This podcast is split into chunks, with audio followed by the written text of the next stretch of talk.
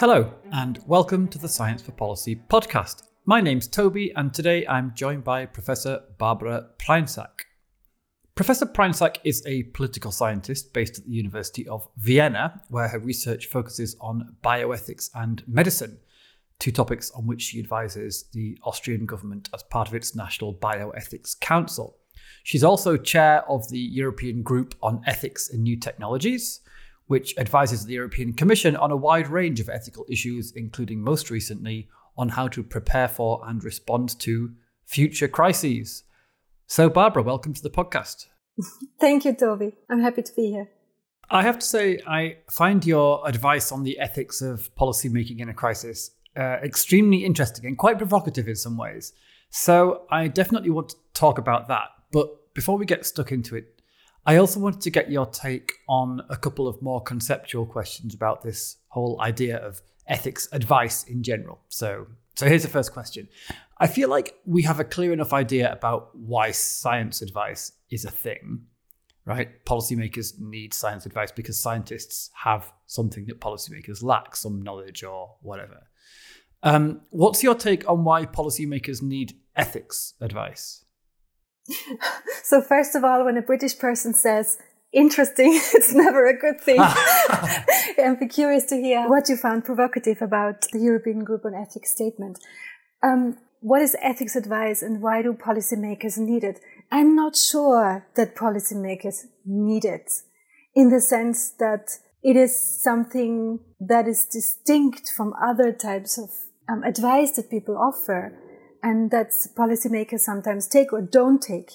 I think in the last couple of decades, there was a progressive institutionalization of ethics in the sense that something that used to be folded into something that doctors did and policymakers did is more and more taken out and professionalized.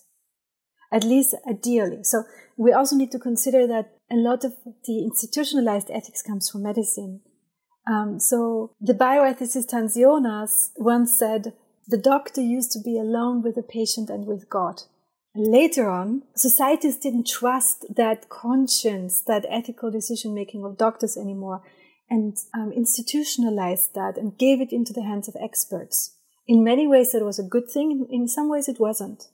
The institutionalization of ethics advice in other domains comes from a similar place the idea is that ethical aspects, ethical assessments have become so complex because medicine has become complex, policymaking has become complex, building societies in the broadest sense of the word has become complex. So we now need specialized bodies and not everyone who sits on an ethics committee is an ethicist. So I'm not an ethicist, for example, but we need specialized bodies who do that as their main task and who then, I would not say advise policymakers, although we sometimes use ethics advice as shorthand for something broader, but it's really about societal deliberation, about dialogue, about maybe helping someone else to think in a structured way through some issues. So I see that as, as ethics advice in a good sense rather than the finger wagging, you know, can't do this, must do that. So that's interesting because it's a, a disanalogy then from the, the kind of classical way that science advice is imagined or idealized. You know, the policymaker asks for some knowledge and the scientist hands over that knowledge so the policymaker can use it. Or not. I mean, they can decide how to interpret it and whether to use it and in what ways and so on. But still, like as an input, they have to kind of take it at face value. Here's what the evidence says. Whereas what you're describing as the role of ethics advisors, to use that shorthand, or you could say more specifically the role of something like the European Group on Ethics that you chair, is is not an analogous role when it comes to ethics. You're not presenting, as it were, ethical evidence for the policymaker to chew on. It sounds like you don't claim to have answers based on ethics in the same way as the scientists. Well, first of all, I would, I would uh, not agree with your quite naive description of, of science advice. Uh, okay, good. so I, I don't think that this is how, I mean, in most cases, it doesn't work like that, right? So the policy cycle where you have um, the agenda setting and then you have the formulation of the policy problem and then the evidence comes in. I mean, this is an ideal type. I think it's a, it's a useful heuristic, but you know this as, as well as I do that this is not how it normally works because whatever input from scientists is needed is very contingent in particular ways of framing the policy problem. Sort of the way that we frame the problem shapes what type of evidence we even look at, what types of advice we need. And I think in that sense, it is not so dissimilar. So science advice is not so dissimilar from ethics advice in the sense that ideally science advice engages into a dialogue with policy making or gets involved in policy making and helps to improve it. And, and ethics advice does the same thing. That the, the evidence that both use are different types of evidence. Um, but I, I even think that the term evidence might be a bit misleading. I think maybe a better word is information because evidence has this connotation of being the ultimate answer to a question. It quenches the thirst for uh, whatever answer one might need to a question, whereas information maybe pays tribute more to the fact that science is developing. So information coming out of science is changing. And with ethics, it's a similar thing. But my short answer to your question would be, is ethics advice about giving right or wrong answers or saying that something is right or wrong? No, it's not about that. You're absolutely right. It's, it's really as science advice is trying to do to help improve the process of policymaking and slotting in wherever it can make itself heard and wherever it, it's needed and always trying to not being instrumentalized. Okay, great. Then this might answer or go some way to answering another complaint that you sometimes hear, also about scientific advice. And I wonder if adding in ethics advice in a way makes the complaint more uh, more severe. So, I, I, mean, there's a challenge that's sometimes raised against the role of scientists in the political process. The, the story goes that if scientists come to a consensus about something, let's say um, the measures that we need to fight climate change, then the, the scientists provide the facts. And what we need in our politicians is someone who's competent at converting those facts into policy actions in the best way. So, in other words, we really just need good technocrats. And I th- so I think a sensible response to that is to say, well, no, like science doesn't tell you what to do, it only tells you some things about the way the world is or the way we think it is. And so the role of the policymaker, the, the politician, if you like, is still to make the call on what we want to do given that information. And that's why there's no tension then between democracy and scientific evidence, because we, we democratically elect people not to choose the facts, but to apply the kinds of values to those facts that we as voters want them to apply.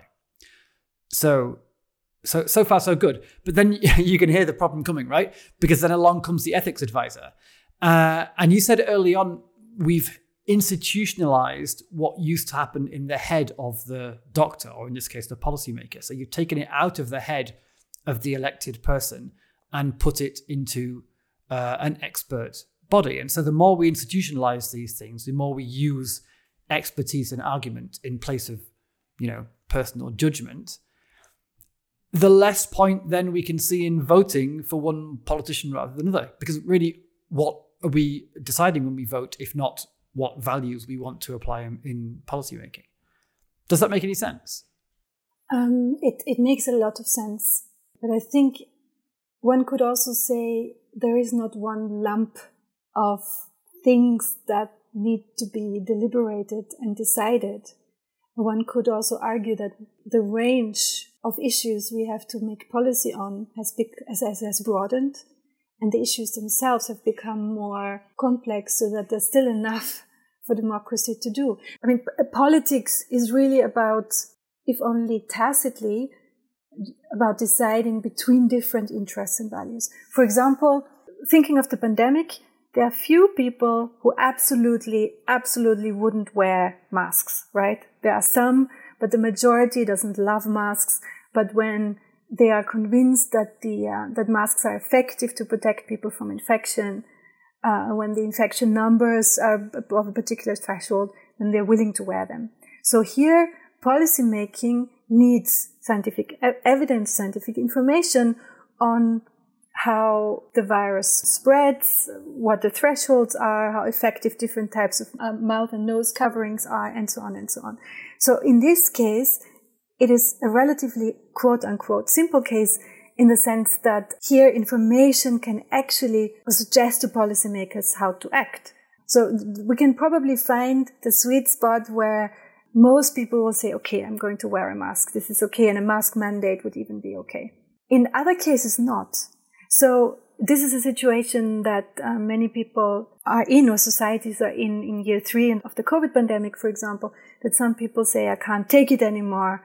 I've suffered so much. I've homeschooled my children. I just can't take it anymore. I take the risk that I get sick, that I get reinfected. And others say, for me, the stakes are incredibly high because I'm a cancer patient. I cannot take the risk of getting infected. So this is a much more difficult situation for a policymaker because information doesn't solve it. Um, the information, I mean, we know what we need to do in order to really minimize the risk of infection in public places. But that is something that a lot of people are not willing to adhere to. We get the problem of compliance and so on and so on. So this is something where we are right at the core of value decisions. And here we need to think about what kind of society do we want to be? Um, do we want to give special support to the most vulnerable? Um, also, you know, what is vulnerability? We should not only think about medically vulnerable people, but also socially, psychologically vulnerable people.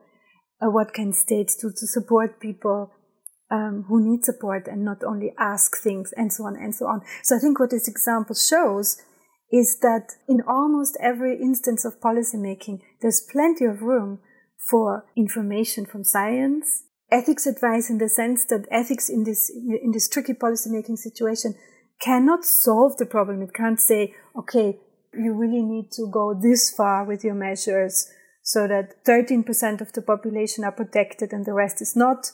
It can't really do that, but it can provide, um, it can help a structured assessment of what the, the relevant ethical concerns are, what the values are that are uh, in attention here, and so and, and and and how those things could be solved to respect the autonomy and dignity and other interests of as many people as possible, and particularly the most vulnerable. But it, it really shows how fluid those differences are between what you call democratic deliberation, scientific advice from outsiders, namely the scientists, and ethics advice from outsiders, namely institutionalized ethics advisors. All right. Thanks for that. That, that answer is very helpful, not only because it's quite sophisticated, but also because it's good to introduce a concrete example. Um, and we have another concrete example of where these three things come together. So societal deliberation, science advice, and ethics advice, um, which is in the statement that you are handing over to the European Commission on crisis management and, and preparedness for crises. Um, oh, yeah, and I wanted to say to come back to your joke. I mean, maybe it was a joke at the start. Um, I, I, when I said I find the advice you're giving interesting, I meant that quite sincerely. It was not my polite British way of insulting you. Um, so that the title of your statement is Values in Times of Crisis. Perhaps we can first get clear on what kinds of crisis we're talking about. All crises. so um, the statement uh, emerges from um, the European Commission tasking the EGE alongside the group of chief scientific advisors and also SAPEA um, with providing um, evidence and opinions and statements respectively on strategic crisis management. And the publications on the 22nd of November were what we call the triptych. So SAPEA and the group of chief scientific advisors and the EGE published their statements, opinions, and evidence respectively. So um, the remit are really all crises. And the starting point of the scoping paper that sort of gave rise to our publications um, was the assumption that crises have become more frequent or even ubiquitous. And a lot of people talk now about the notion of polycrises, um, or also of uh, Arjen Boin's notion of transboundary crisis. So there's the sentiment that we are moving from one crisis to another. We don't get out of it anymore. And also that the EU, we are advising the, the, the European Commission, so the EU is our uh, reference point the EU wasn't set up as a crisis management body. So now it's managing all of those crises. So I personally disagree with the assumption. I think uh, the EU is definitely a crisis management body. I mean, it came, it was created in the aftermath of a war to make it impossible, ideally, that wars would occur again uh, in Europe. So I think the very uh, process of calling something a crisis or not already says a lot about a society. Um, also, our idea that we are now experiencing more crisis than um, societies experienced in the past is also an interesting statement that I think needs some evidence to be backed up. So, calling something a crisis, what are we doing when we call something a crisis? I think we're doing and this, by the way, is, is not in the statement. This is, this is me speaking. I think when we call something a crisis, we're saying this is something that goes beyond our normal abilities to deal with something. So to use an analogy again, if I drop a can of uh, tomato juice in my flat, then it's a problem because I might have to leave the house or I have to clean it up and it's annoying and it might even have stained my carpet or whatever. But it's not a crisis. A crisis is when, when I set my kitchen on fire because I can no longer deal with this, this problem within the realm of my household. I need the firefighters. I need support from outside. So I think by calling something a crisis rather than a problem, we are saying that we are not able to deal with this with our established institutions, processes, and so on. And that is a very profound insight, actually. So that puts everything in a different light. If we now say we're facing more crises nowadays than we used to, I think what we're really saying as societies in Europe, we're saying these crises really challenge some of the very foundations of the way we we live, work, we run our economies, um, and so on and so on. Now, to answer your question briefly after this kind of roundabout way of answering, um, we're talking about the nested crises that we are facing that include climate change, that include uh, military aggression, that include health crises, which unfortunately are going to actually happen more often now that we have um, limited the natural habitat of species and so on and so on. And zoonoses are becoming more common. So we're talking about the nested crises that, that are really inseparable from one another. Mm-hmm. And we're saying something also about it's a kind of tacit acknowledgement that the way that our societies are run no longer work really. Yeah, that makes sense. I hadn't thought of it that way. So by defining a, a crisis as something which our ordinary institutions and our ordinary ways of organizing things are not enough to handle, you, you kind of make it somewhat relative. You're saying that what counts as a crisis for us is defined by what we are no longer able to handle with what we have. And so when we say now we live a time of constant crisis, or there are more and more crises and crises overlap and so on, we're, we're essentially admitting our current setup isn't fit for our current situation. Yeah, you're absolutely right. Yeah. Yeah. And yeah. then I, I guess that also brings maybe a, a ray of sunshine to this otherwise extremely gloomy observation. We live in an age of constant crisis. That maybe that says more about us than the world. And if we can improve or redesign our institutions, what we have, maybe what counts as a crisis for us today might just be no more important than dropping a can of tomato juice tomorrow. Yes, there's not an objective thing that is a crisis. So uh, the, the, very frequent comparison is to um, traffic accidents, right? So we accept some number of deaths every year because it's a tragedy. Each and every death is a tragedy. Don't get me wrong. But as a society, we're not talking about the traffic crisis because people die on the road.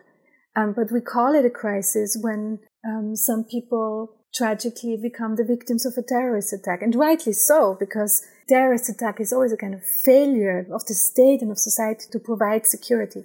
But there's no such thing as an objective crisis. And when we're now thinking of creating institutions that are more capable to deal with crisis and societies that are more resilient, a little bit also hinges on deciding what level of suffering what level of turmoil and chaos do we accept? Mm. Well, well, so much for the ray of optimism. Okay, so given this context of ongoing crises, the title of your statement is Values in Times of Crisis. Does this suggest that there is something different about how values operate or how they're applied, maybe, during a crisis, as opposed to non crisis context in peacetime, as it were? That's a very good question. In the yes, in the sense that the time frames are smaller.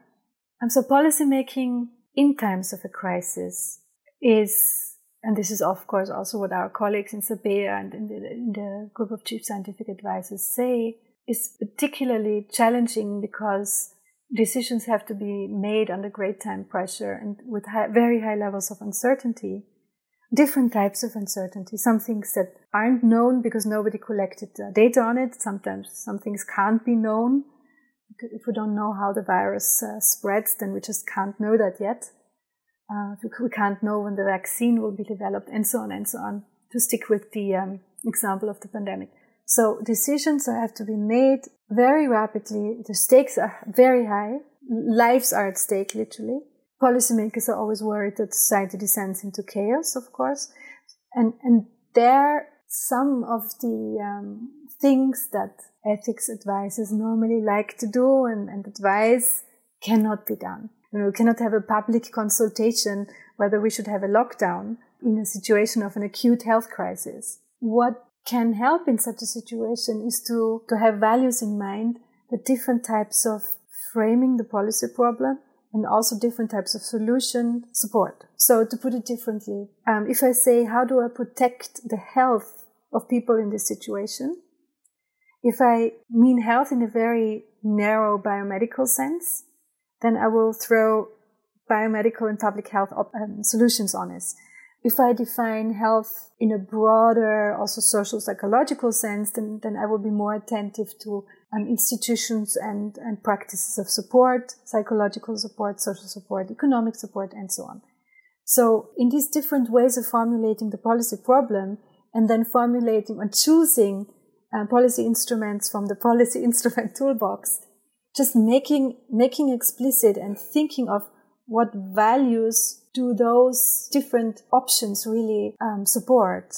What values articulated in these options can be helpful because it can help to also assess how solid my own decisions are. So, for example, if I choose a way of framing a problem and a policy solution that might be really strong on individual freedom, I could also say, okay, but individual freedom doesn't work in practice without having some other societal goods, such as some level of safety for people. So an example that we give in a statement is that if people don't dare to, to leave their houses because they're afraid of being killed in the street or because they're afraid of being infected in a public place during a pandemic, they have their individual rights on paper, but they can't really exercise them. So thinking of what values do my policy solutions encapsulate can help create better policy solutions because I'm, i I might realize that, oh, I'm really weak on individual autonomy here, or I'm really weak on solidarity here. Maybe that's something that I should consider as well. Because if I don't consider it as a policymaker, citizens will. This is something that, that I know from the empirical work that I'm involved with as, a, as an academic.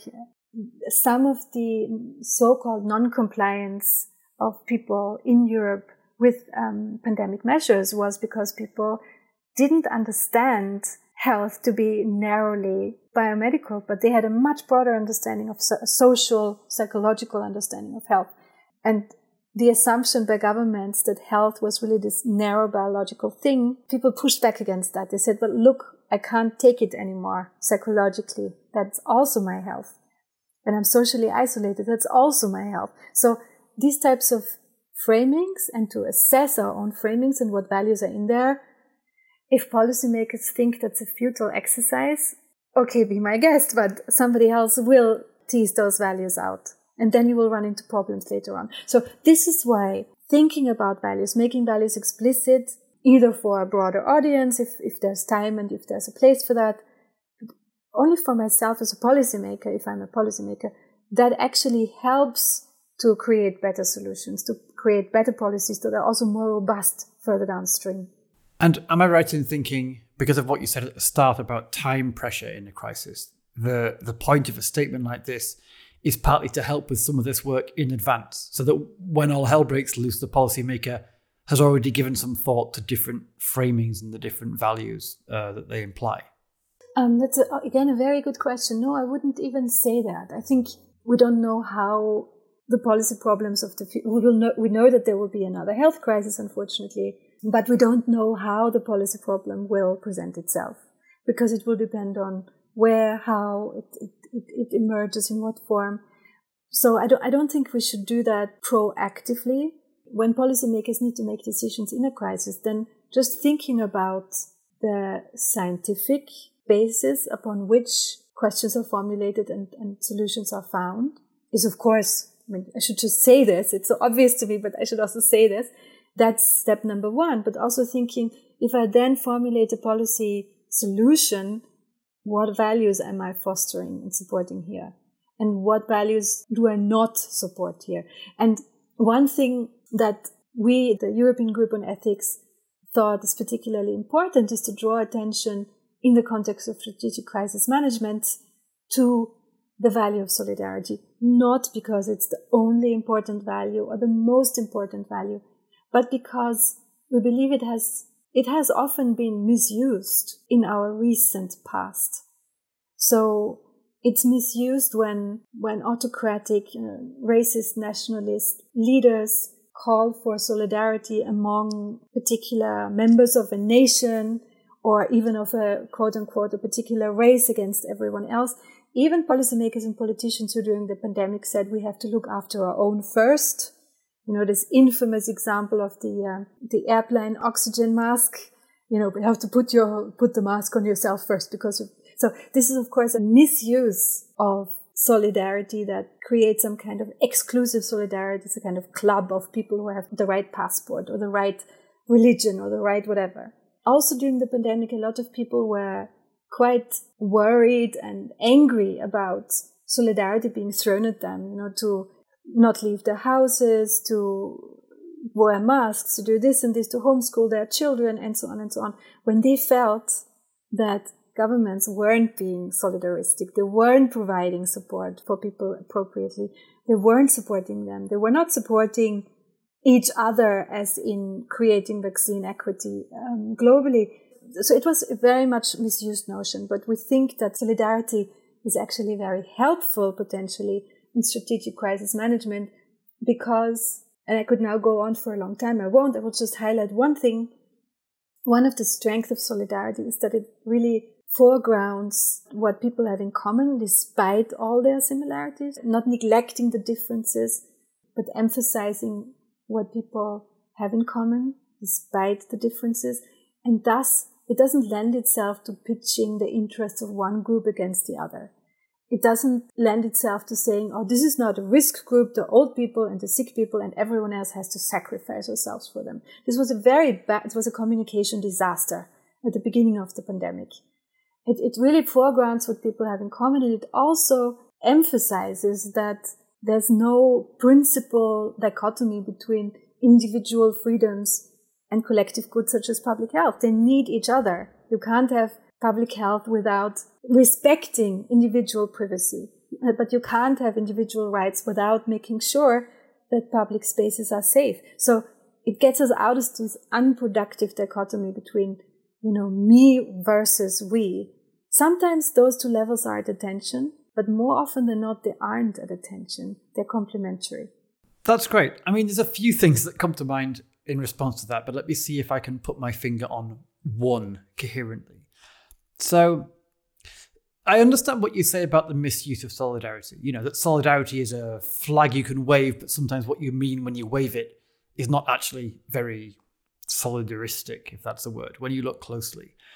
But then one response the government might give uh, to that advice is to say, okay, well, fair enough, that in that case, solidarity is not our top priority because we think that in this crisis situation, there are some other values that supersede that. So, for instance, securing our national borders or, you know, uh, buying as many vaccines as possible for our own population. You know, it's not obvious to everyone that solidarity as properly understood, ought to trump other values. I mean, we're not going to resolve that here for sure. But my question is, is more something like in the work you do as an ethics advisor to elucidate the true meaning of solidarity and point out when it's being misused, is that all you can do? When someone says, okay, if that's what solidarity means, then so much the worse for solidarity. We prefer this other set of values. Well, have you then hit the limit of what ethics advice can offer, or, or do you have something else to say?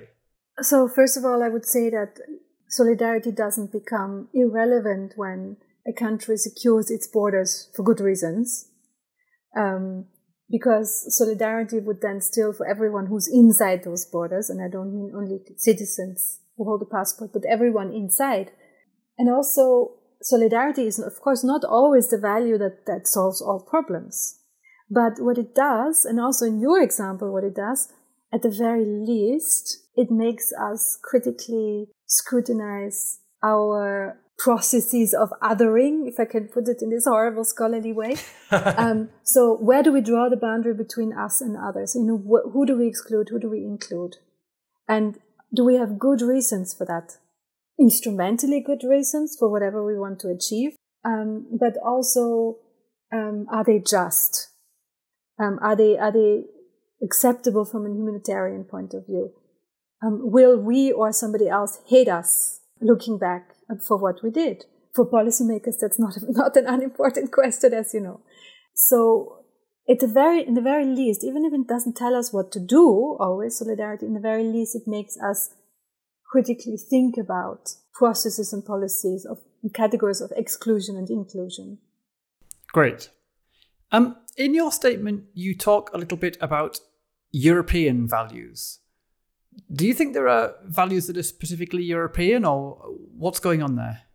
Um, so we had a debate about that, um, and I'm grateful for this question because it um, enables me to clarify that we don't mean to say that Europe has superior values and we need to um, bless the rest of the world with our superior values, but the, there's a set of values that is enshrined in EU law Solidarity, for example, plays uh, an important role, as you know, in primary and in secondary law. Justice, um, dignity. So there are a set of values that have been recognized in Europe as particularly important and that we believe can play a role in a particular way in strategic crisis management. So this is not to say that uh, Europe is in any way superior or smarter than, than any other continent uh, yeah, yeah. Yeah, that makes sense. Absolutely. But then I wonder if you were being perhaps a bit unnecessarily modest early on when you were giving an account of what ethics advice can actually do, because you emphasized the role of ethics advisors in, so firstly, illuminating the values that are embedded in how policy questions are framed and how they're answered. And then secondly, elucidating a bit about what certain values like solidarity mean and don't mean so that you can say to the policymaker, you know, if you want to do X and Y, then be aware these are the values that you're emphasizing. But if you want to do A and B instead, then it's these other values. And like, you know, I just think you should know. Which is fine. But then from what you've just said, that's maybe also a bit conservative because it now seems like you can also add, oh, and by the way, you should pr- probably choose X and not uh, A. because given the European approach that we've all signed up to, and indeed given European law, which governs your decisions, you're supposed to emphasize these values like solidarity and justice rather than these others. So not only can you analyze which options imply which values, but you can also recommend which options to choose based on the values that are already defined in our laws. Uh, yeah, yeah, yes, except except that I don't think we can ever say in the abstract that value A and B should be prioritized because values become salient in specific contexts and, and in, with regard to specific practices. So uh, it doesn't make any sense to say that um, solidarity is more important than justice or more important than uh, privacy, for example. First of all, the, the, those values are incommensurable. Um, there's no hierarchy between them. Um, one could say that in some contexts they require each other. Um, you can only talk about what values are most helpful for a specific problem when, when you know what the problem is. What values become salient, for example, when we're facing a deprivation, then values having to do with exclusion become very salient, but it might also touch upon some people's rights to decide what happens on their property. So, um, it doesn't really make sense in the abstract to talk about the hierarchy of values. And in that sense, maybe the notion of European values is really not so helpful in the sense that potentially all values could be salient and helpful in a specific situation. I think what we try to do is to acknowledge that particular values because they, they are salient in a lot of ways and in a lot of contexts and were some of the guiding principles almost for the creation of European institutions that they are already so inscribed in our institutions that sometimes we don't even see anymore how they are at work. I mean, solidarity is actually one of them when it comes to institutions. We have a lot of solidaristic institutions that we might not even recognize as such because we're so used to it. We're also, um, autonomy is another one. In many places in Europe, if not most, respect for individual autonomy is so obvious to people that we don't really, we recognize when it's not there, which actually applies to lots of uh, values. We recognize them, we see them when they're being infringed, when they're not, not, not respected, we're in a context where they should be respected, then we feel them. When they are tacitly at work, we don't, we don't see them. Yeah, that makes sense. And I guess because your client for this advice is a European institution, so the European Commission, maybe it makes sense to emphasize those values that are deeply embedded in that level of government as opposed to others because the EU exactly. in a sense is all about solidarity, you know. Yeah, yeah. Although although I would also say that European institutions are all about justice and they're all about mm-hmm. individual mm, okay. freedom. So Okay. Um I wouldn't again I think the notion this terrible word of incommensurability is, is an important one here. We can't decide whether Beethoven or Mozart is better. You can't compare their importance. And I would say the same is true for most values that they are really we we can't compare their value or their importance. They they they they only mean something in a specific concrete situation and context. Mm. Well, I mean that's an interesting uh, debate, but I feel like we should probably back off from that particular philosophical rabbit hole, as interesting as it is. Um, something else I wanted to ask you. I remember years ago uh, making a presentation to a bunch of doctors about ethics, medical ethics. And I remember vividly a young doctor saying to me, Look, this stuff is all very well, and I can see the point of it in theory, and I know we study it in medical school and so on. But when we're actually facing a tough decision in like a clinical context, we already have a whole load of medical facts and a whole load of rules and regulations and the patient's expectations and the family's expectations and all this stuff and time pressure. The last thing I need is some ethicist looking over my shoulder telling me also to think about fundamental values. I wonder whether you have a similar problem here, but on a, a kind of even bigger scale, because in a time of crisis, when a decision maker is under pressure, they need to act fast and they already have plenty on their plate. How do you persuade them they need to listen to you as well? Um, I, I would agree that you wouldn't want somebody coming along saying, Have you thought about? Um, but it's not that somebody needs to come and bring the values to the table, they're already in there. So, for a very experienced doctor, they might have um, experience also with what types of solutions are the best in the sense that they bring about the most good in a situation to everyone involved. They might not be able to articulate this, but this is about values, right? So, I mean, nobody would say, okay, we solved the problem by just cutting off the other limb or something.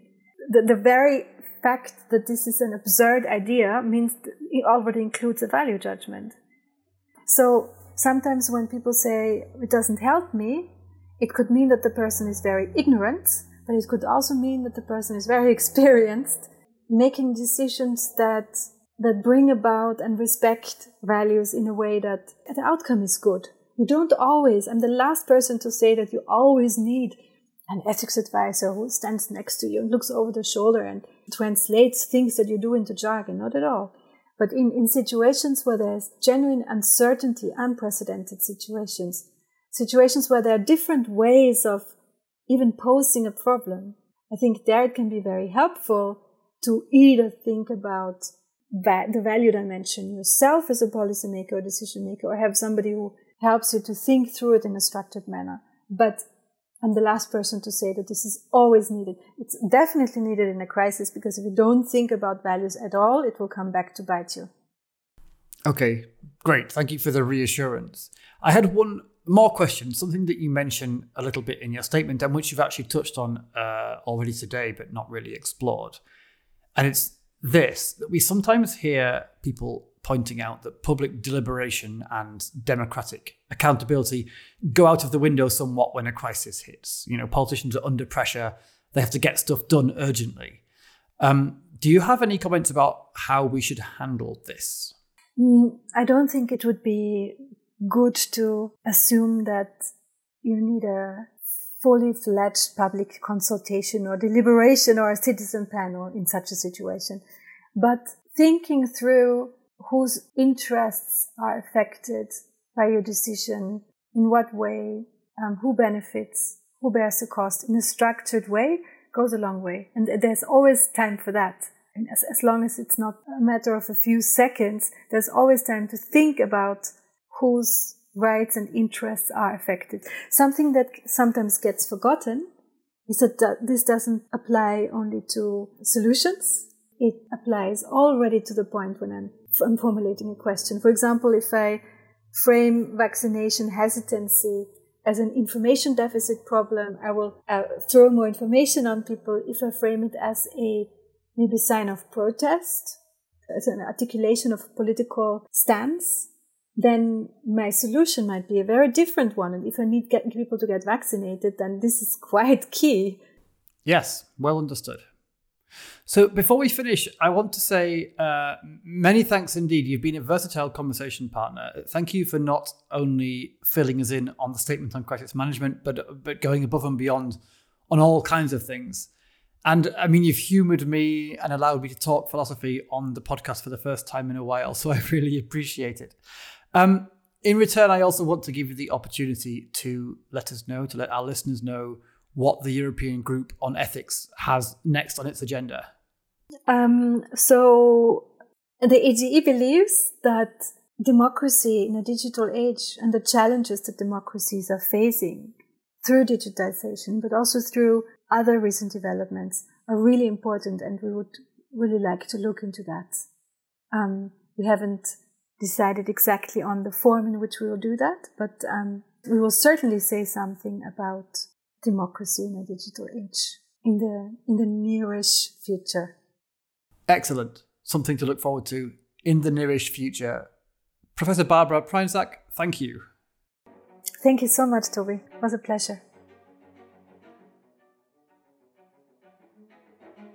The Science for Policy podcast is created by SAPEA. It's produced by me, Toby Wardman, with additional research and support from Agnieszka Pietrczuk. SAPEA is a consortium of Europe's academy networks representing more than 100 academies, young academies, and learning societies from more than 40 countries across Europe.